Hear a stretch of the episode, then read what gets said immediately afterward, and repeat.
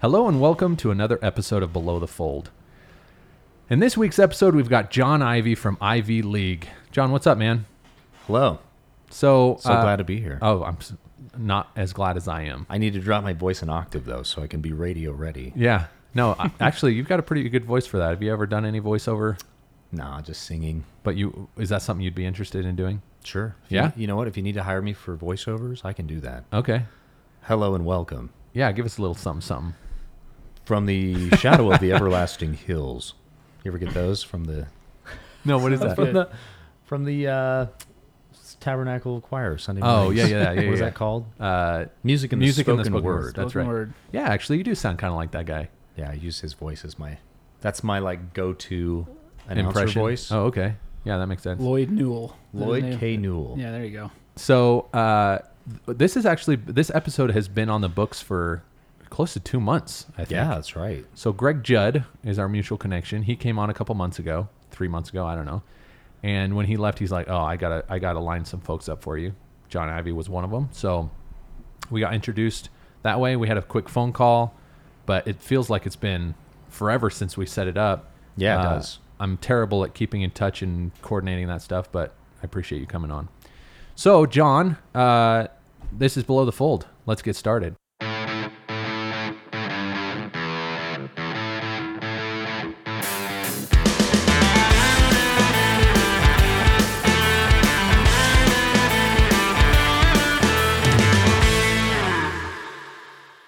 Okay, John, I want to give you a couple minutes. Tell us, uh, tell us about yourself. Fun, fun facts. What your background is. What, uh, what about you would be interesting from a marketing slash CRO perspective? And I say CRO, not in the conversion rate optimization stuff, but in the chief revenue officer stuff. Oh, that's great. Right? I Do usually you, do you know conversion rate optimization as I- well? I, do. Oh, you do. I do. I, I mean, I'm not as uh, I'm not a guru like you guys when it comes to digital marketing, but I my version of conversion rate is to me sales is a function of conversion. So I'm always looking at, hey, we got leads. That's awesome. Conversion really happens when they do something. Yeah. and that means they have an appointment or we talk to them. So, but yes, chief revenue officer is the Chief Is revenue title. officer for hire. yep. Because really, you're you're not the Fractional- CRO of, fractional of Ivy League.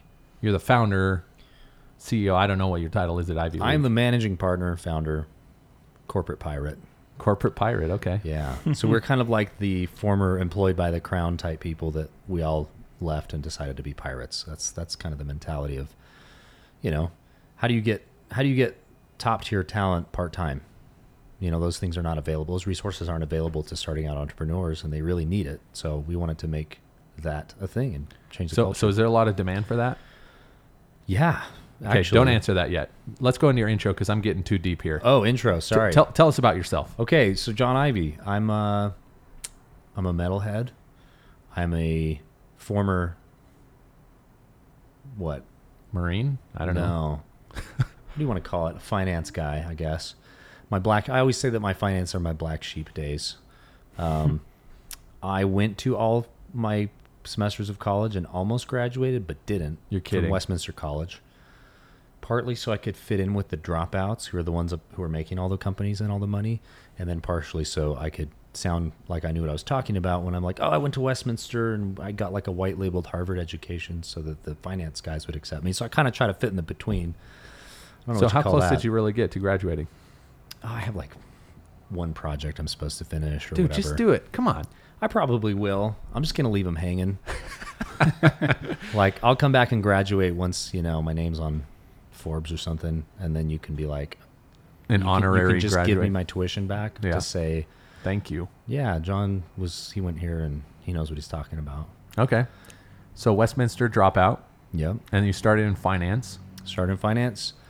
Um, actually, I started in tech. 2007, I started in tech after I was a door to door guy. Because we all For have to who? be door to door guys. I worked for a company called Pro Alarm. It was bought by Pinnacle, which was absorbed by Protection One, which probably doesn't exist anymore. I don't know. I don't know what's going on with that stuff anymore. And when I got back, I went into tech, and we were I was working for a company called uh, iTerra. That's what they were called, but they got purchased by Vision Solutions, and so I got to be part of that like transition. And I was a BDR, so I was setting appointments for account executives. What's a like, BDR? business development representative. Oh, okay. So I was like making the calls, taking conversion. So I was taking the leads that were there and converting them into appointments so that we could sell them. And I used a lot of the stuff that I learned on the doors to bring into the corporate world, and it was super effective. So I got to be in charge of a team and like lead some guys and train people, and it was really good. But as I got into college, I was like, oh, finance, that's where the money's at. And I'm good at sales. So Wall Street, you know, I'll go do that. but it wasn't fun. I wanted to do something fun. And I, specifically remember one instance where the managing partners of the firm I was working for made me get my hair cut because it was like starting to get a little shaggy. And that's a deal breaker. And they said, we need you to be less street and a little more Wall Street. And I was like, you can't take the street out of me. And so I l- wasn't just because of that. But that was like, that was the moment where I'm kind of like, I don't think I fit in here. You know, like this finance is not what I'm doing. And one of the funds I was working on was a tech fund. And of all the funds we had, it was the easiest to allocate to. And this is like 2012. So back then, you could kind of show up to um, investment advisors and be like, oh, here's all the stuff we're working on. And everybody was like, you know, it's still kind of a bad economy. Things were recovering from the crash. So everybody wanted like either super like low risk stuff or the Reg D guys were all about the what I'd call like novelty fund. You know, like what can I own that I can say, oh yeah, I got like a piece of this tech company or hmm. I invested in this app. And so you could show up for like, oh, hey, I've got this receivables fund that pays 17% like clockwork. It's basically, you know, backed by Walmart, like you'll get your money. Blah, and they'd yawn and you'd be like, okay, well, how about a dating app? Yeah, here's 100 grand. So go figure. That's figure. all it takes. Yeah. so I'm like, dude, I really just need to look into tech. I had a friend who worked at Facebook at the time, and it wasn't Facebook when he started working at the company. It was a company called Parse, and he was like, "Hey, come check out this company I'm working for." When I was in Newport Beach, and he was in San Francisco, and we I went and saw Parse in the early days. He was like employee number six, and I was like, "Yeah, this seems really cool, but I mean, I look at numbers all day, and like I'm trained to just be like everything is going to fail and everything's a big risk and nightmare. So no thanks." and then after spending a little time there and watching his company get acquired by Facebook and him get a nice little payout, and then he had a job there for two years, I was like, you know, maybe I'm missing the boat here. Mm-hmm. So he referred me to most a couple of us missed that and, boat. Yeah.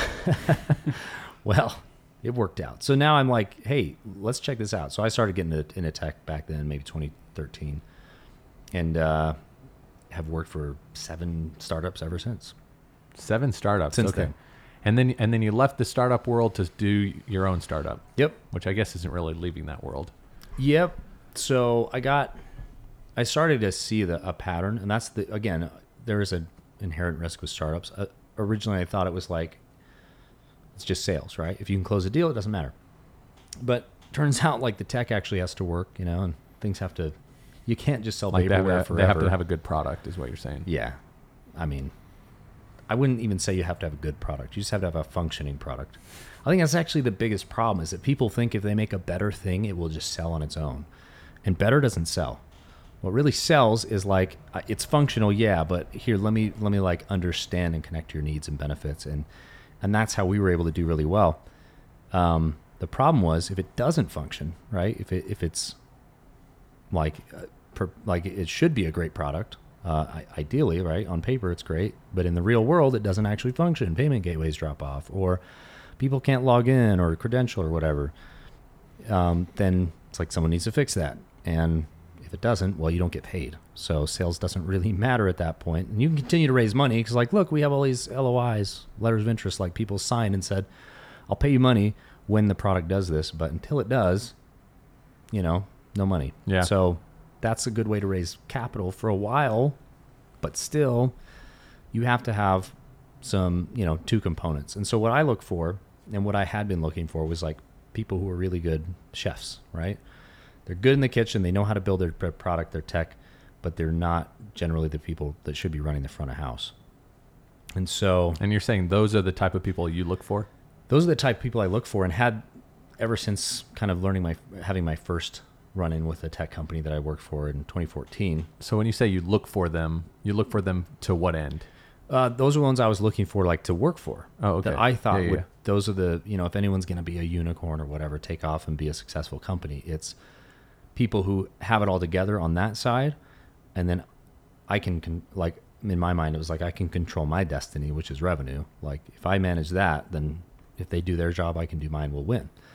Um, and so consistently, I realized that that was also that was a component. But then I started to see that management was also like just because you have a great product doesn't mean you have a great team that's all cohesive and work really well together. So I've encountered people with management uh, conflicts and like owners kicking out his co-founders and people suing each other and other problems arise from that. Yeah, there's So- a lot of there's a lot of drama around startups. So so so sorry, real quick. There were a couple things that that you brushed right past Oh, so yeah, ab- about yourself that I Oh, wanted to me. that I wanted to pull out. One was that you're a metalhead. true. So uh, this is a podcast, which means it's audio, no visual, no there's no video here. So people won't know unless they know you that you've got long hair. Yeah. Is that attached to that same uh, metal? Like, is that required in order to be a metalhead, or like is that No, part of your man. persona? Is that part of There's a your brand? lot of bald metalheads. The one that comes to mind that you look like, and you can go look him up, is the lead singer of a band called Dying Fetus, Dying Fetus. That's a real that sounds metal like a band. band I would really enjoy. and, and you kind of look like that guy. So, um, well, some people don't have the he's a good-looking dude. You know what I mean? As far as like hair goes, like you've got some locks, man. me- metal's in extreme music, right? So it's extremes. You're either bald or you got a lot of hair. Okay, well, okay, then I fit right in. And dudes with crew cuts just look weird, man. Okay, Just so so uh, on that same vein, uh, I want to bring Greg Judd, Jed, Judd yeah, bring Judd. Judd back in. So you guys haven't known each other that long, but from what I hear, you're already like starting a band or something. Yeah, we're gonna do. so we, yeah, we were both in bands about the same time in the early, well, yeah, early two thousands. Like, Did you ever play 2007. together? We played in the same venues and for in during some of the same large shows, but we never like played with each other. Like, never hung Yeah. out with each other in the. You know, What was the, what was the backstage or name of your whatever. band? So I was with this kind of emo band that was called Throw Me the Rope, and then they changed their name to I Capture Castle. And I was like, it wasn't really my style. when was it at its peak? Like, are there YouTube videos of both of those bands? There's YouTube videos of I Capture Castle, but I was not in those videos. Oh, you weren't. I wrote some of their, mu- I wrote some of the songs, but then was like, I was like, um, you know, a little ahead of the curve. Like I was a lot more mature than these guys. I was a whole 24, and they were like 19. So oh, 19. So I was like, these kids, man, I can't. I don't want to go on tour. I Like, I'm gonna go to college. And then I didn't. I want I want to find something. when Greg was on, we played some snippet from uh, I don't even remember the name of his band. Do you remember? Uh, yeah, Victim Effect. Oh yeah, that's right. they Victim were good though. They were good. The difference is they were good, and they they actually like made it into a career for a little while. Like they actually made it somewhere. I wasn't interested in making it somewhere. I just wanted to play music. Yeah. And I didn't even like the band I was in. I just. I, I don't get me wrong. They got, they were cool, and I had fun with them, but it wasn't my style of music. do you, are you? Did you already look him up there, Brandon? Was well, I capture castle? That's what I looked up. Is that different? Well, If that's look- the one If he you said. look he on was- YouTube, you should, unless they took it down. Marcus is the front man there, and Yeah. See, see if you can find something. We'll play a little clip of, of your music that you weren't a part of the video, but you just did the guitar stuff. Uh, but uh, the reason I bring this up is because the concept that I heard you guys come up with, as far as like the the theme around your band, is very interesting to me. Yeah. Um, so we thought of like, what is this? Is like an experiential marketing play, and it was a, a cross between The Office and Pantera.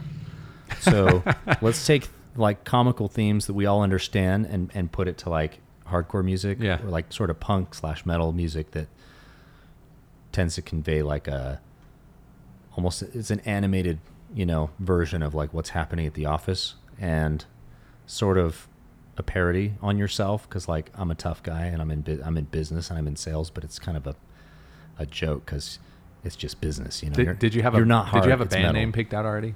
Hostile work environment. That's right. Hostile work environment. And and you've already gotten together. At Mhm. least one time I saw a picture somewhere yeah. We were or something. We practiced some stuff on LinkedIn. We're like, hey, let's let's bring in some elements of like Pantera and Lamb of God and like sort of that southern bluesy kind of metal. But we gotta maybe lighten it up a little bit for the ladies because you know we thought about. maybe I shouldn't mention that here, but we, we had some we had some good stuff forthcoming that I think will be more fun to see happen. But if you get the theme of the office right, it's like there's a lot of like oblivious humor, like Yeah. Michael Scott doesn't understand that he's being offensive.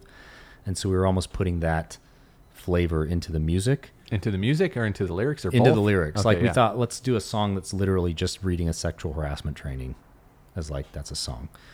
Um, and then maybe we thought You, we you could like do this, like Brandon? You think it's Well, the name is interesting. I'm thinking from an SEO perspective. It's like it's an uphill battle to rank eventually for hostile work environment yeah, for that's true. for the band. But see and and our idea was like what if we could play at you know like a regular boring old tech event you know you go to dreamforce or you go to silicon slopes here and there's a metal band playing like stuff that you get like it's like a meme put into a song um, that you understand because you're in that culture but it's like you can go rock out to that.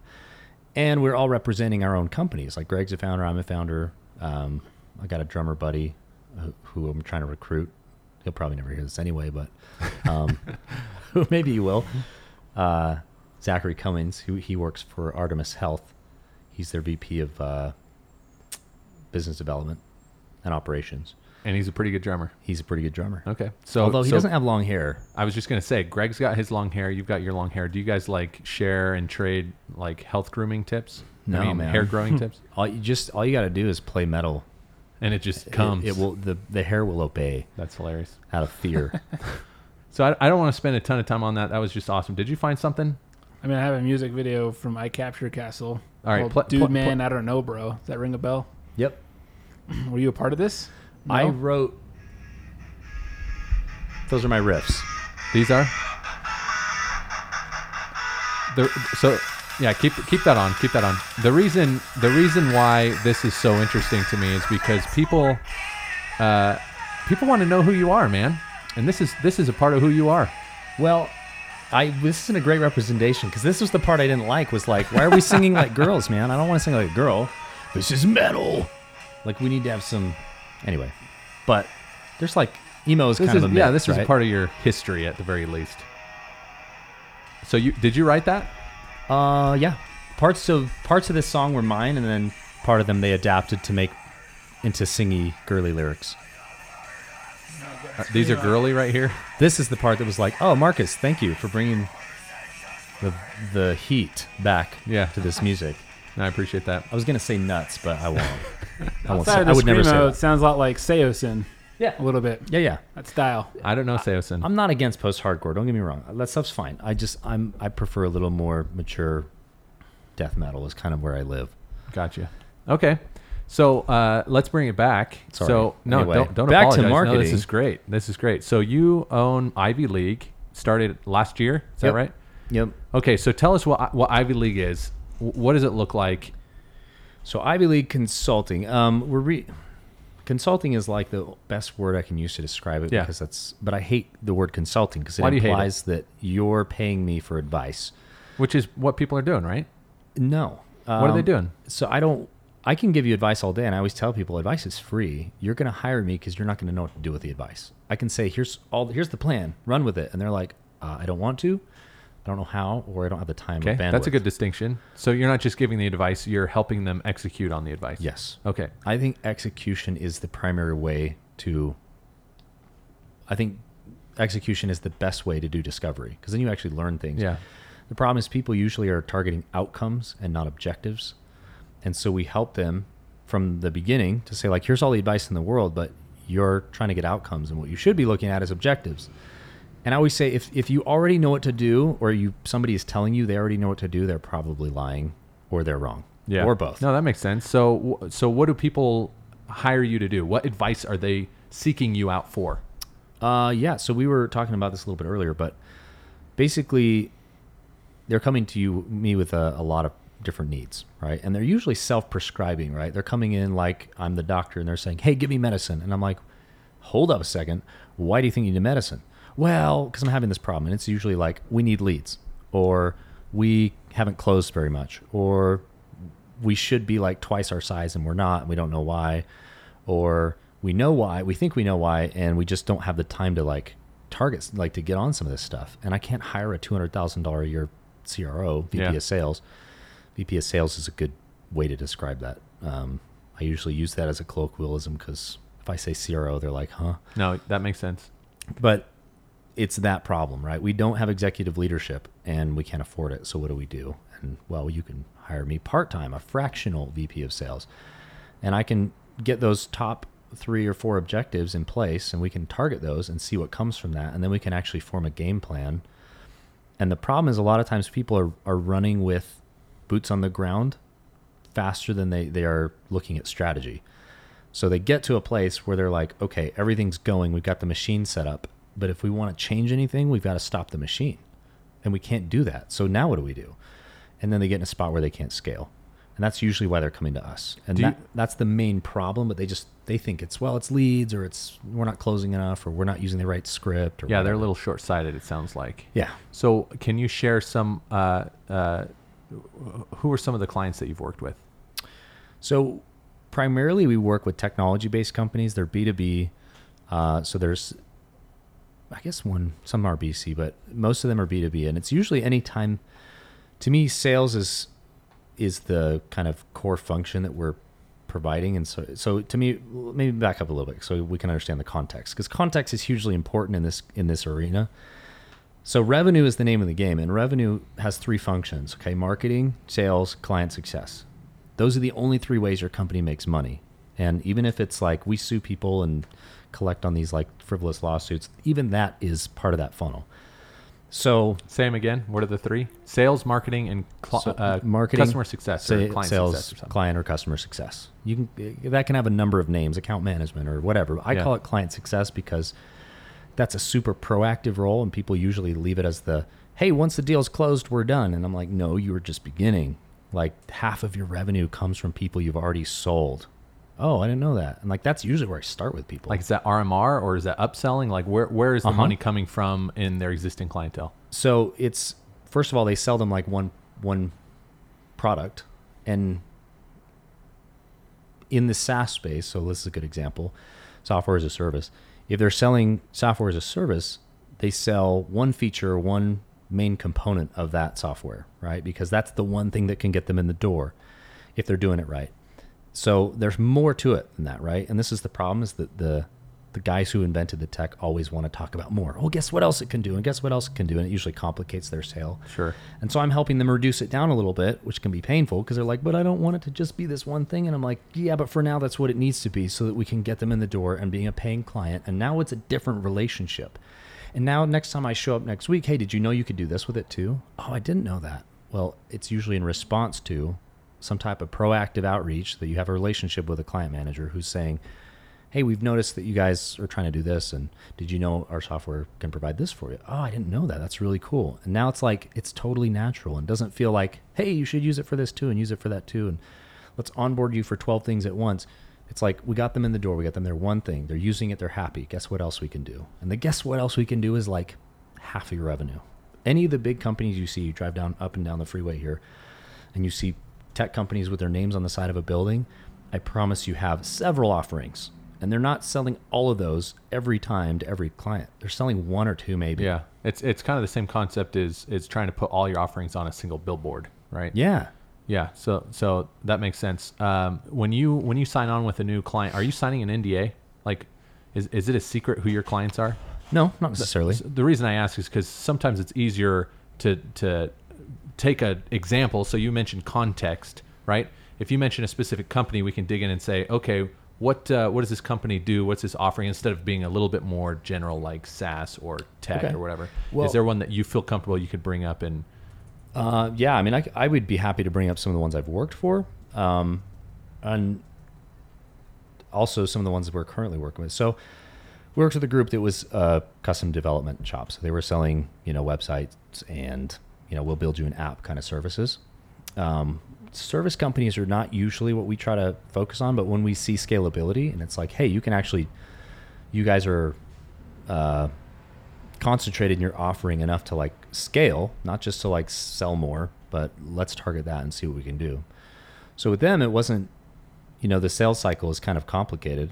It's, hey, let's get you in the door to do a bid. And then once we've done the bid, it's kind of done from there. It's like, cool, we're going to do this. What's next? And managing that relationship becomes more of the sale than just getting them to show up and get a bid, right?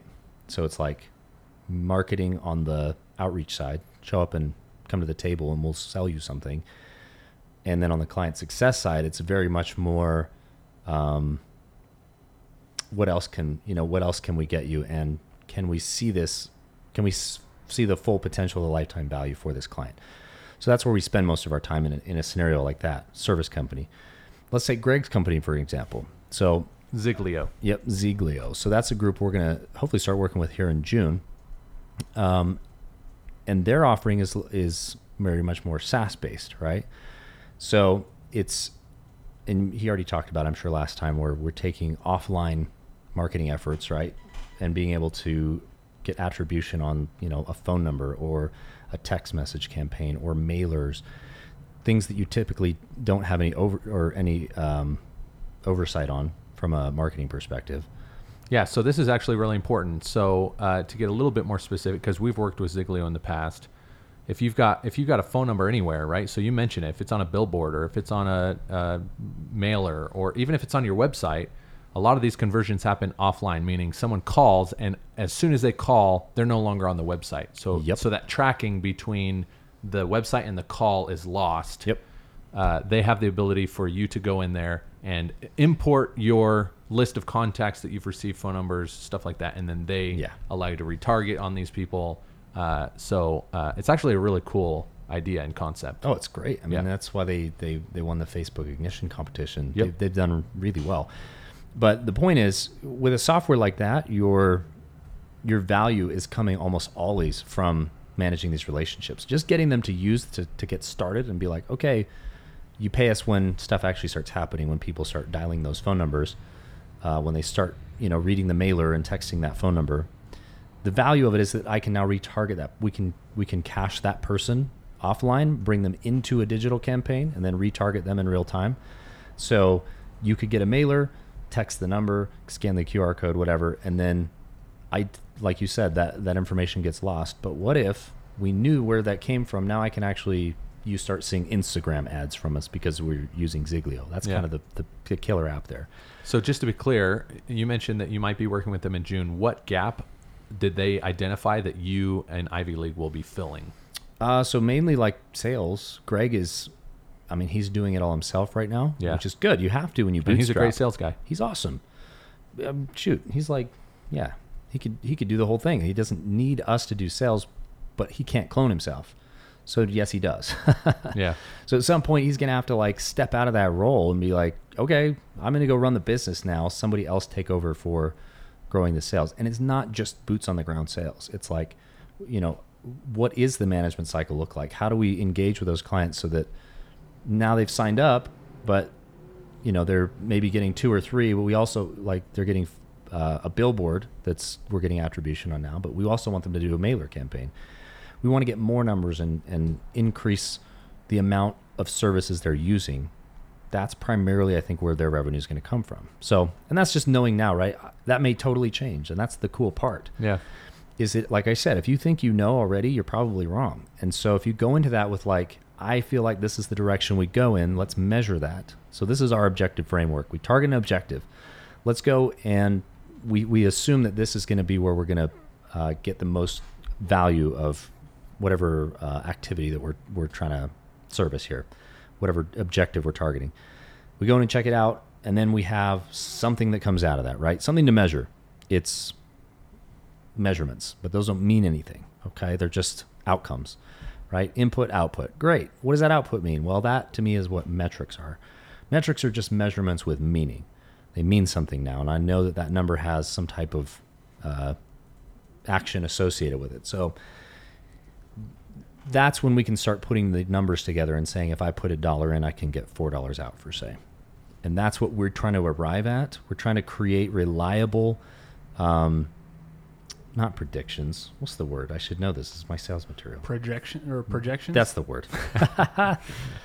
Here he is, sales guy. Um, so yeah, projections. If you go to our website, which you shouldn't, because like it's only one page and the rest is in Latin. If you know what I'm talking about. I do. Um, Lorem Id- Ipsum. yeah, Lorem and Ipsum, baby. Um, which we don't need our website because it doesn't convert. It's actually a good case study because a lot of companies put money into stuff that doesn't matter. We use our website for that case to say, look, don't put money into a website because ours doesn't do anything for us. We don't convert off of it. We convert off having real conversations with people in real life. Our website's just there to show a, a quick display and a paragraph of what we do and somewhere to land and say, "Oh, Ivy League's a thing. Here's how to contact us." But if you look at it, it's a crystal ball. It's a it's that is the visual on the first page. It's us holding a crystal ball saying, "Rethink the way you execute your vision." Instead of trying to do it yourself or hiring a full time expensive person, try it in pieces. And what we want to arrive at, the whole point of engaging with anybody in in this type of relationship on retainer is to get to that crystal ball. So how do you get there? Well, you get there by just trial and error, but doing it really well and in a, in a controlled and engineered way. And that's Yeah. what we do really well. So iteration is the word that we we use to identify that. So tell me this: as you're coming, as you're taking on new clients, and as you're gaining all this experience, as your company is growing, uh, what are the biggest mistakes you're seeing companies make?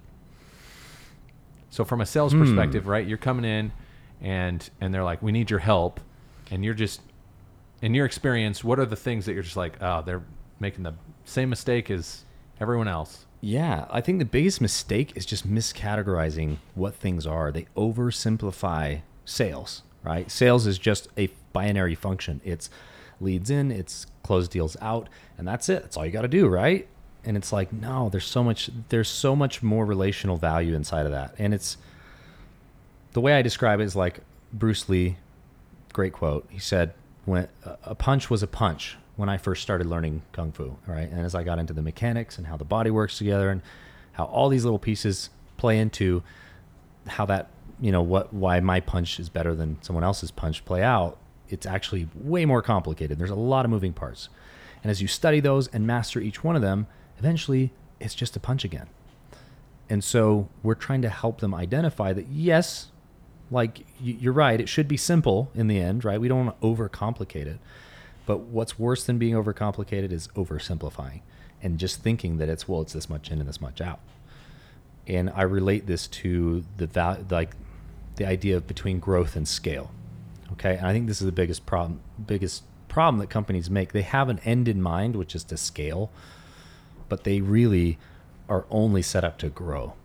To me, the difference is like if you think of growth, it's like spinning a wheel faster. Scale is like adding more wheels. So, how do we add more wheels to the organization instead of just spinning one faster? That's where scale comes in. It's it's no longer just hey, we can we have the capacity we have now and we're going to do, you know, 10 times that much. It's like how do you get the people you have to not only do 10 times that much but have 10 times as many of them? Oh, okay, yeah, well, we want to do that, but it's just input output. Eh, not really. So it's oversimplification, it's miscategorizing, it's not understanding. It's thinking that sales should do everything. I see this happen a lot where people hire one salesperson and they're like, oh, okay, yeah, so we're hiring this new sales guy and he's awesome. He came from XYZ top tier company. He was the top performer there and he's coming in, he's going to do everything for us. Great. Well, that I've seen that guy who's awesome, by the way, and I know they're awesome because I know a lot of these guys. I've seen them fail over and over again because they're set up to fail. They come in and like, well, what can you do? How many deals are you going to get us? How many, how many uh, leads are you going to get us? How many appointments are you going to set? It's like, why are you even having that discussion up front? Why is that in the interview? like, find out what that person can do, and then apply it to a few things. But what they're expecting is you're going to go get new leads for us. You're going to qualify those leads. You're going to close them. You're going to follow up with them and make sure that they're paying and becoming good clients and like that we're getting a good lifetime value out of them. And you're going to start over. It's like that's a whole funnel. That's all of revenue. That's marketing, sales, and client success. You want to hire one person and expect them to be good at all of those? And even if they are, I would parse to them that you can probably like what if you just had them in charge of one thing and you had three of those people? I bet they would do three times the results. And 3x, I use that specifically because studies have shown that that's about the, the increase that you'll see if you divide those those three roles among people instead of having one person or three people in charge of all of them is that it comes in threes and you will literally see like a 3x Hmm, growth interesting. from separating those two. So one person qualifies your leads. I always draw a wavy line in between sales and marketing because Why is it wavy? because salespeople end up doing a lot of marketing and marketing people end up doing a lot of sales, or what we would think of those. For instance, marketing people will usually man your booths at like a conference, And so they're engaging with people on the floor and saying, "Oh yeah, let me get your business card, and we'll reach out to you." And that's like kind of a sales function, Mm-hmm. but the person who's actually going to contact them is a salesperson. Likewise, salespeople, most of them, when they have downtime, are going to probably spend time going through old leads or reaching out to people on LinkedIn or, or tapping their own network to get new leads. Sales qualified leads are how we would describe those. Air quotes. To me, yeah, there's my air quotes. To me, that's a function of rev or a function of marketing. Really, all marketing should be just lead gen. Like that should be the Yeah. fun. And again, not to oversimplify in that sense either, but that's the outcome. Marketing just qual- just gets leads. Sales converts those leads, and client success enhances the value of those of those relationships. So I was talking to Brandon yesterday, I was just going to bring this question up. and we were talking about the relationship between marketing and sales. Yeah, I mean, it's even one like I've experienced with my current company, and from talking to others, it seems like it's a common thing. It's that, it's that division between sales and marketing where, let's say things aren't closing, revenue's down. Sales points to marketing, says the leads are bad. Uh, marketing points to sales and says, no, you're just not closing. So you coming into a company, how do you differentiate? Like, is this a marketing issue or is this a sales issue? Okay, great question. See, and this is one that I get a lot, and it's usually a communication issue. It's neither. It's like sales is good, marketing is good. The problem is that you're using sales as a binary function. Again, sales can influence product development. Sales can influence your life cycle, like lifetime value. Sales can influence the way you reach out and ask customers or the market at large new questions. And if if marketing and sales have a working relationship and they understand each other's roles, well, guess what? Like those salespeople who are having those discussions are like, these are the types of discussions we want to have. Instead of this is the type of lead I'd like to receive. Mm-hmm. Sorry. These are the types of conversations we want to have. And this is what's working. Oh, I didn't. Okay, I understand. So this is the kind of messaging we should use into the marketplace. Ask this question to these groups of people and watch who raises their hand. And all of a sudden, the leads get really good um, because they're talking to salespeople and figuring out, oh, what's happening in the back end? What's happening on the ground? So people usually come to me with that problem. They're like, oh, our marketing team sucks. I'm like, why? Well, because our leads are terrible. I'm like, I doubt your leads are terrible. Somebody's probably just dropping the ball. And probably these two are not communicating. They're at odds with one another. I think you're right. I, communication is big. Uh, there, th- so something we've seen at Vivint, which I'd also like to get your opinion on, is uh, it, it seems like a tug of war thing where in tug of war you can never, you always have one winner, right? So Yep. it's not it's not that everyone can win, and and what we've what we've seen recently is that uh, when we're driving more leads, like we're flooding the sales floor with leads, uh, our conversion rate goes down. Our sales conversion goes down. But when but when the leads are like we don't have as many leads, it's almost like we're they're way more hungry for leads.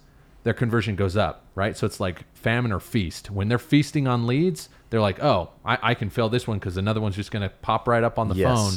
Uh, but when when they're like waiting several minutes between phone calls, right, and they're and they're in the queue and they're just like, "Where are my leads?" One comes up and they're like desperate to sell that one.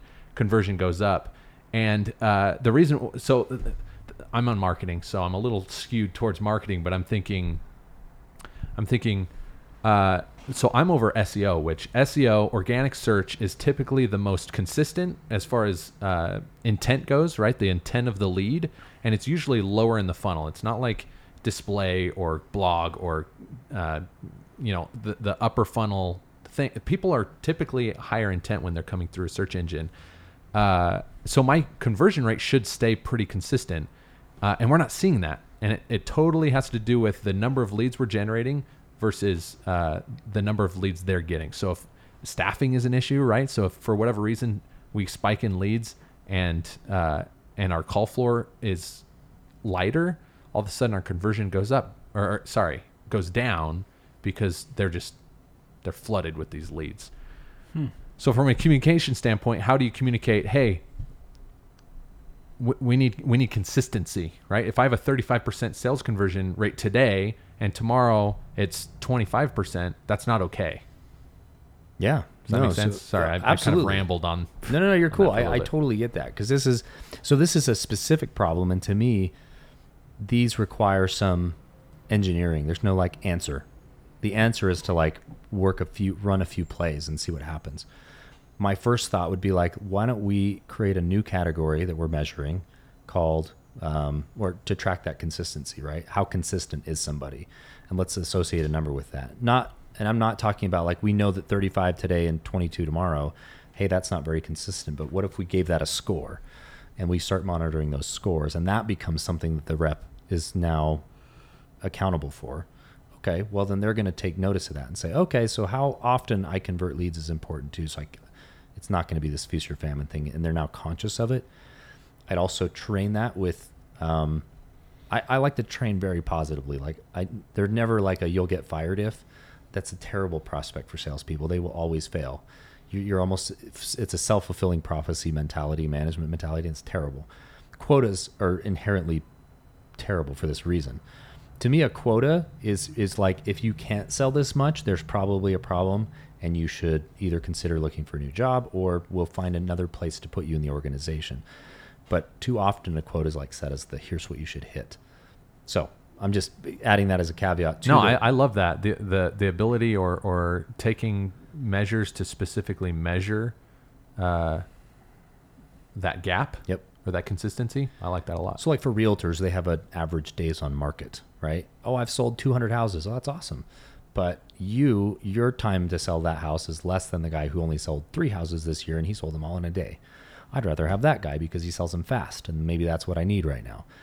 So you have to look at all the factors when considering what's good, you know, air quotes again, uh, what's good and what's better, and and this is another thing that people that I'm also coaching a lot of business owners on is they their mentality is they want to get a lot of sales. And I'm like, okay, that's cool, but what if we could get fewer sales that are worth more more money? Maybe that's a better approach right now. So I call this my like 3D printed customer profile. So if you think of a 3D printer, there's three axes, right? There's X, Y, and Z. Um, and for a customer profile, I want to know there's typically three people inside of that, and they match the mid, the small, medium size, and enterprise markets. So X is like who's going to close the fastest, right? Like who can I get in the door and they're going to say yes tomorrow, and we're going to close them down in two weeks. Y is the case study customer. They're the one, the testimonial you're going to put on your website because they love you, they think you're great, but they don't close the fastest, but they're also not the hardest to get in. Um, and they're the, also the easiest to manage. They, you know, they they bring you referrals. They're like your awesome one. And Z is who pays the most. Okay, and it's like I always say, you can pick two, and really it's one. So start with the prioritize the one you like the most, and the second one is like a maybe. But to get all three is is often the problem. They're trying to target everything, just like how we see in marketing. Like everyone's our market. Well, no, everyone is not your market. Just because you can apply in every spot, that's actually probably a bad thing. Let's like try to focus down Yeah, onto that makes sense. to the one. So, um, I can't remember where I was going with that, but it's important. Oh yeah, that customer. A lot of the clients that approach us are like, "Oh, we want to get a lot more sales," and I'm like, "Well, let's look at this because what's your ultimate goal? Well, we want to sell out to Oracle or Microsoft or something." Okay, well, if that's the goal, um, what's your runway? Like, how much money have you raised? Oh, we're bootstrapping the whole thing. Okay, if you're bootstrapping and cash flow is an issue, probably you want clients who are going to close the most quickly, right? You're going to get those X clients. Yeah, okay, totally. But if you only get X clients, the problem with people who sign up the fastest, they also usually cancel the fastest too. So you're going to churn and burn. Jump Software is a good example of this. Um, and not saying anything bad about them, but they, their model was started, their setter closer model was like going to, and if you don't know what they do, they're like reputation management. Yeah, we had their uh, CEO on. Oh yeah, Chad. Chad's awesome. I love you, Chad. Hopefully he's not listening because I'm about to say some stuff. But nothing bad. I just I see this happen a lot. And, and what they did, and, and Jeff Mask is their CRO, and I've sat down with him before, and he understands this, right? It's like the setter closure thing was working great. It got them all the revenue. It helped them get a Series A, and they're funded because they were able to close a lot of deals.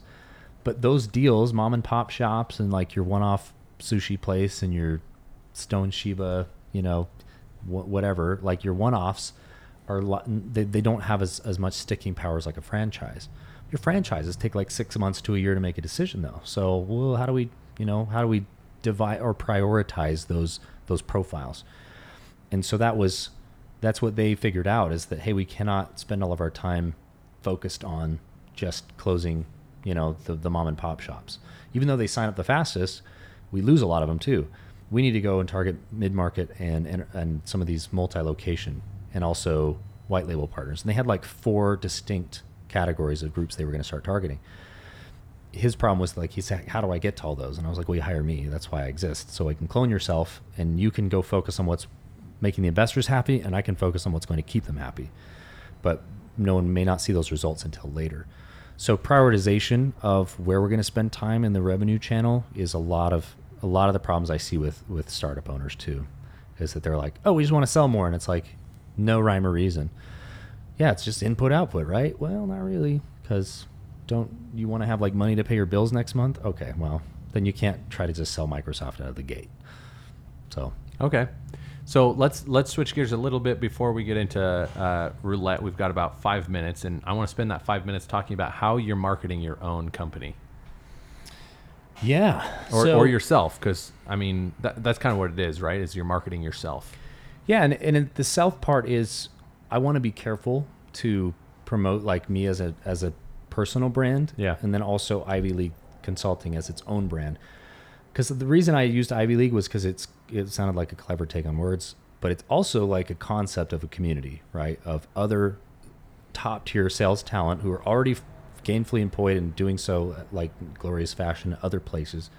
How can I clone that, or how can I borrow like six hours of that guy's time or girl and pay them in uh, to help some of these startups that really need their help and their expertise? And so Ivy League was more about getting that collective wisdom and bringing those people in as like contractors and then hiring them out to uh, my my clients, which we are doing now. Um, but it's taken me a year to like perfect the process before I decide, I thought I would be comfortable doing that.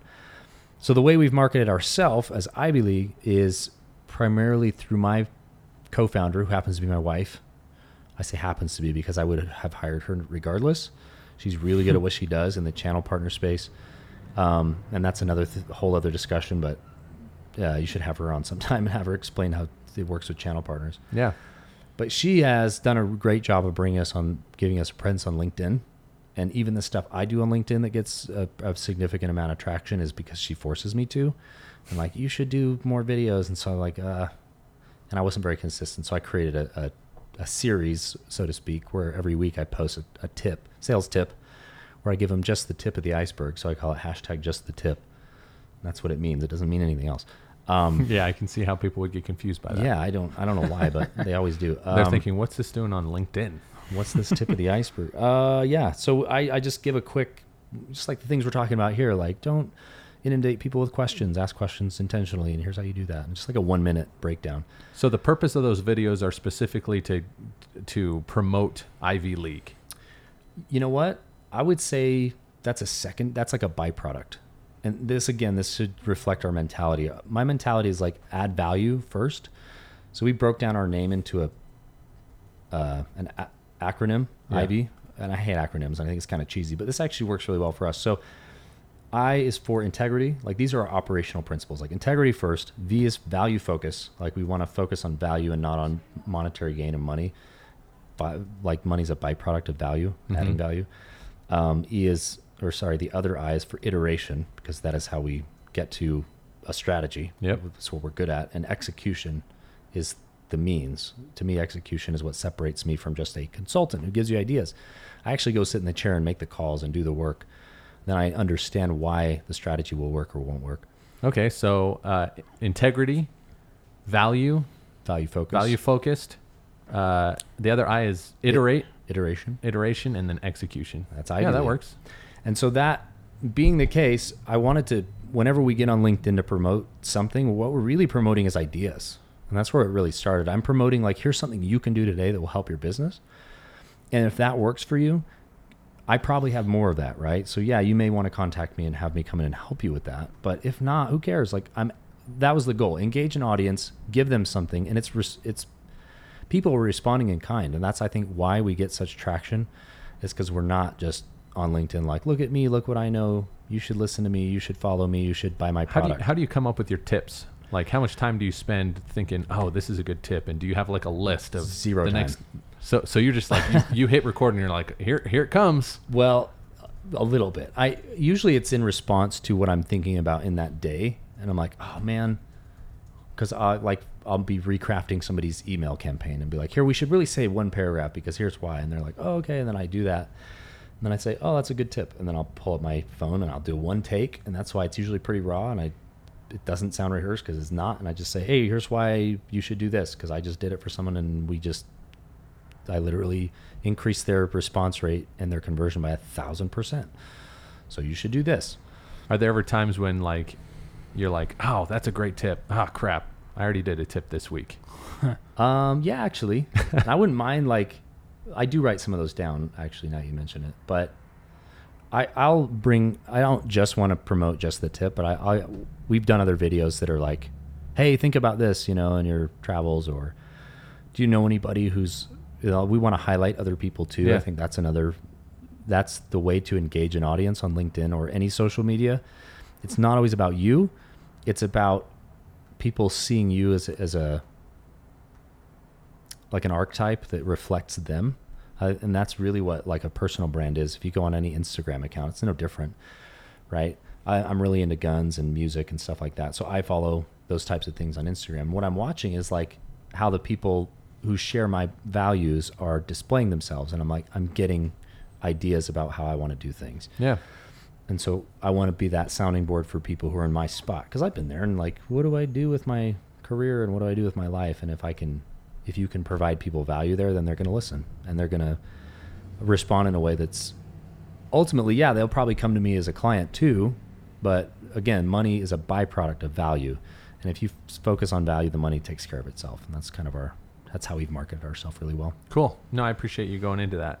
So uh, we're gonna spend a little bit of time on digital marketing roulette. We'll probably have we'll probably have time for two questions or so, and then we'll uh, we'll wrap up. You ready, Brandon? Here we go. Spin that board. All right. So um, Ooh, I should also say we, we do some net we do a networking event. It's free. Uh, we just we have people go to Top Golf every Friday. We used to have to have them over at our house for breakfast. I would cook people pancakes and like have a and it got too big or what? 15 person breakfast. Yeah, just it started getting too big and we just got tired of hosting Cooking breakfast in my house every Friday. But that's like the community engagement stuff has been working really well. So come so to a networking Top event Golf. show up to Top Golf Friday from 9:30 to 11:30, and we'll be there, and we'll give you a high five and introduce you to some cool people. I love, it. Top Golf. Yeah, I like All right, Top Brandon. Golf. wh- uh, what are we at? Number eight, baby. Number eight. All right, here we go. Uh, all new questions. Okay, Oh wow. throwing out the old ones. It's up till three in the morning last night making these. Yeah, I bet. Just for me, I'm a, I, I'm pretty honored. Here we go. Question number eight. What is the biggest lesson you've learned starting your own business? Don't start your own business. No, just kidding. uh, the biggest lesson, honestly, and this I don't mean this to sound like arrogant or whatever, but like I know what I'm talking about. Like I, I doubted myself for years, thinking like, uh, everything I say is like been people have heard this before. And the more I meet business owners, the more I'm like, wait, really? This is new to you? Like this is a new concept? And I think for most people, for most entrepreneurs, like you probably doubt a lot of what you already know and don't because you will be surprised if you're good at what you do and you've spent I don't know, I'm 13 years in, but if you've spent signi- like 5 years or more in what you do, you probably know a lot more than somebody who hasn't. So believe in what you know. That's what I've learned. I like it. So it's increased confidence 100%. is what has done. I 100%. I like it. And even if I suck, it's like you it's better than whatever you were doing before, so that's a that's a good fail safe. That's if it's not confidence you learn, it's that what you know is probably better than the dumb stuff they're doing already. Yeah, just outrun the bear, or outrun the person with you, not the bear. Sorry. Yeah. Well, yeah, You if you can understand the outrun the, bear, yeah, do that. All right, Brian, what do you got? My answer? No, well, sure, yeah, you're. Uh, Oh, I, I, mean, I, can't don't really answer that. have an answer, but I mean, from You've started your own company. from from the days, uh, gosh, um, the biggest surprise, like I've said before, is just the amount of paperwork with like the taxes and all that crap. You don't really think about that when you start a business. I was like, oh, I got to register and taxes and plan and all that. But I would say organization. Like the biggest lesson I learned was you just got to be on top of your game from day one and like think through everything. It's not like a job where things just kind of fall on your lap. You've got to proactively work all the time. So it's not the uh, it's not sitting on a beach working five hours a week like some books, four hours a week Tim Ferriss. like some books will tell you. Maybe you'll get to that point, but you're working. Uh, if you're quitting your job because you're sick of working 40 hours a week, get ready to work 60 hours a week because that's what it takes to build successful businesses.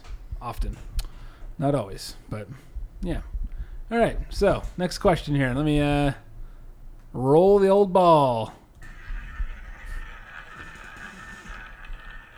Um, We got time for one more or two more. Yeah, we could do uh, one more. So that w- that felt like it wasn't that new of a question. It almost felt like you just like switched a couple of words.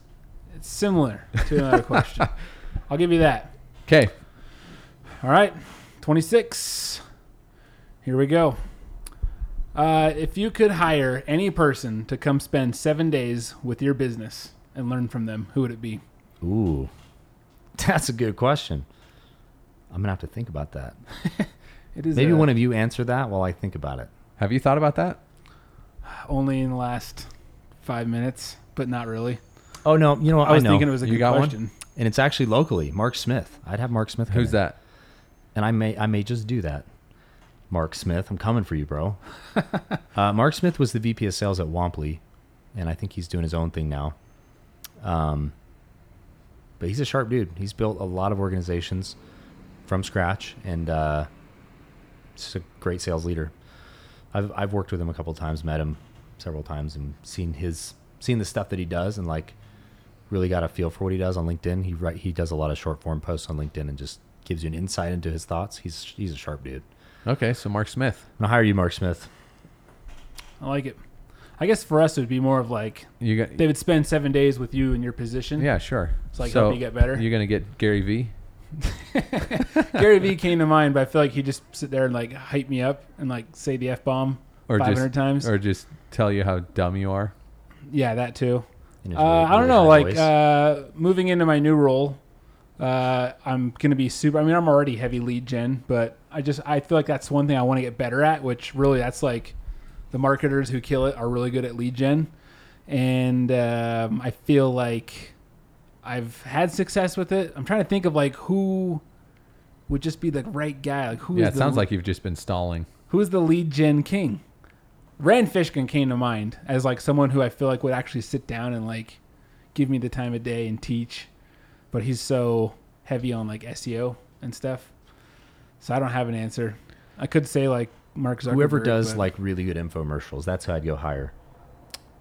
who does good that's just me. that's not dead. yeah, I don't know.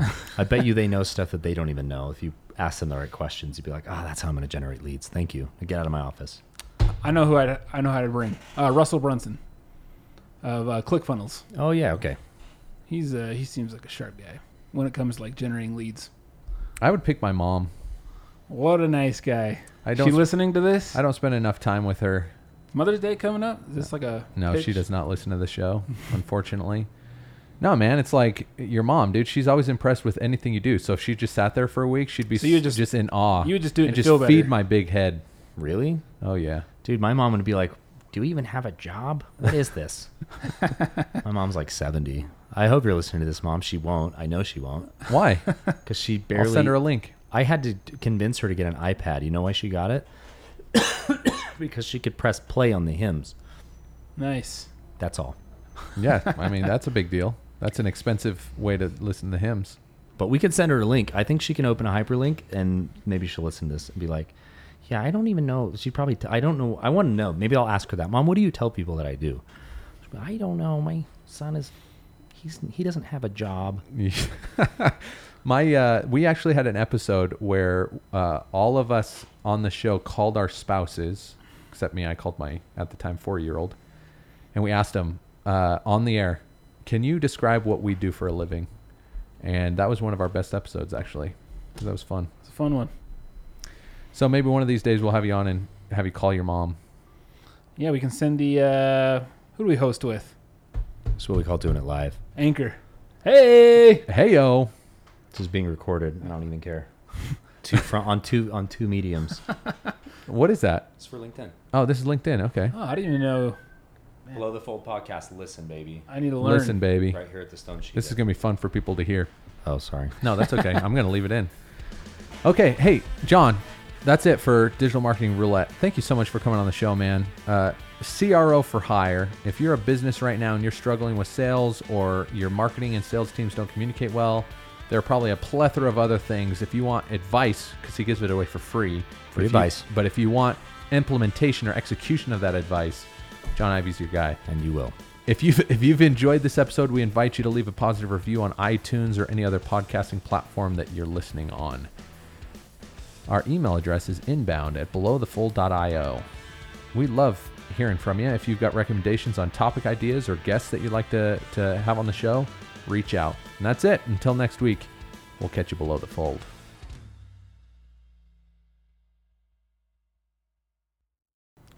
Peace out. I was gonna make a joke saying something like, "Quit sending pictures of your crotch. Jacob is not interested."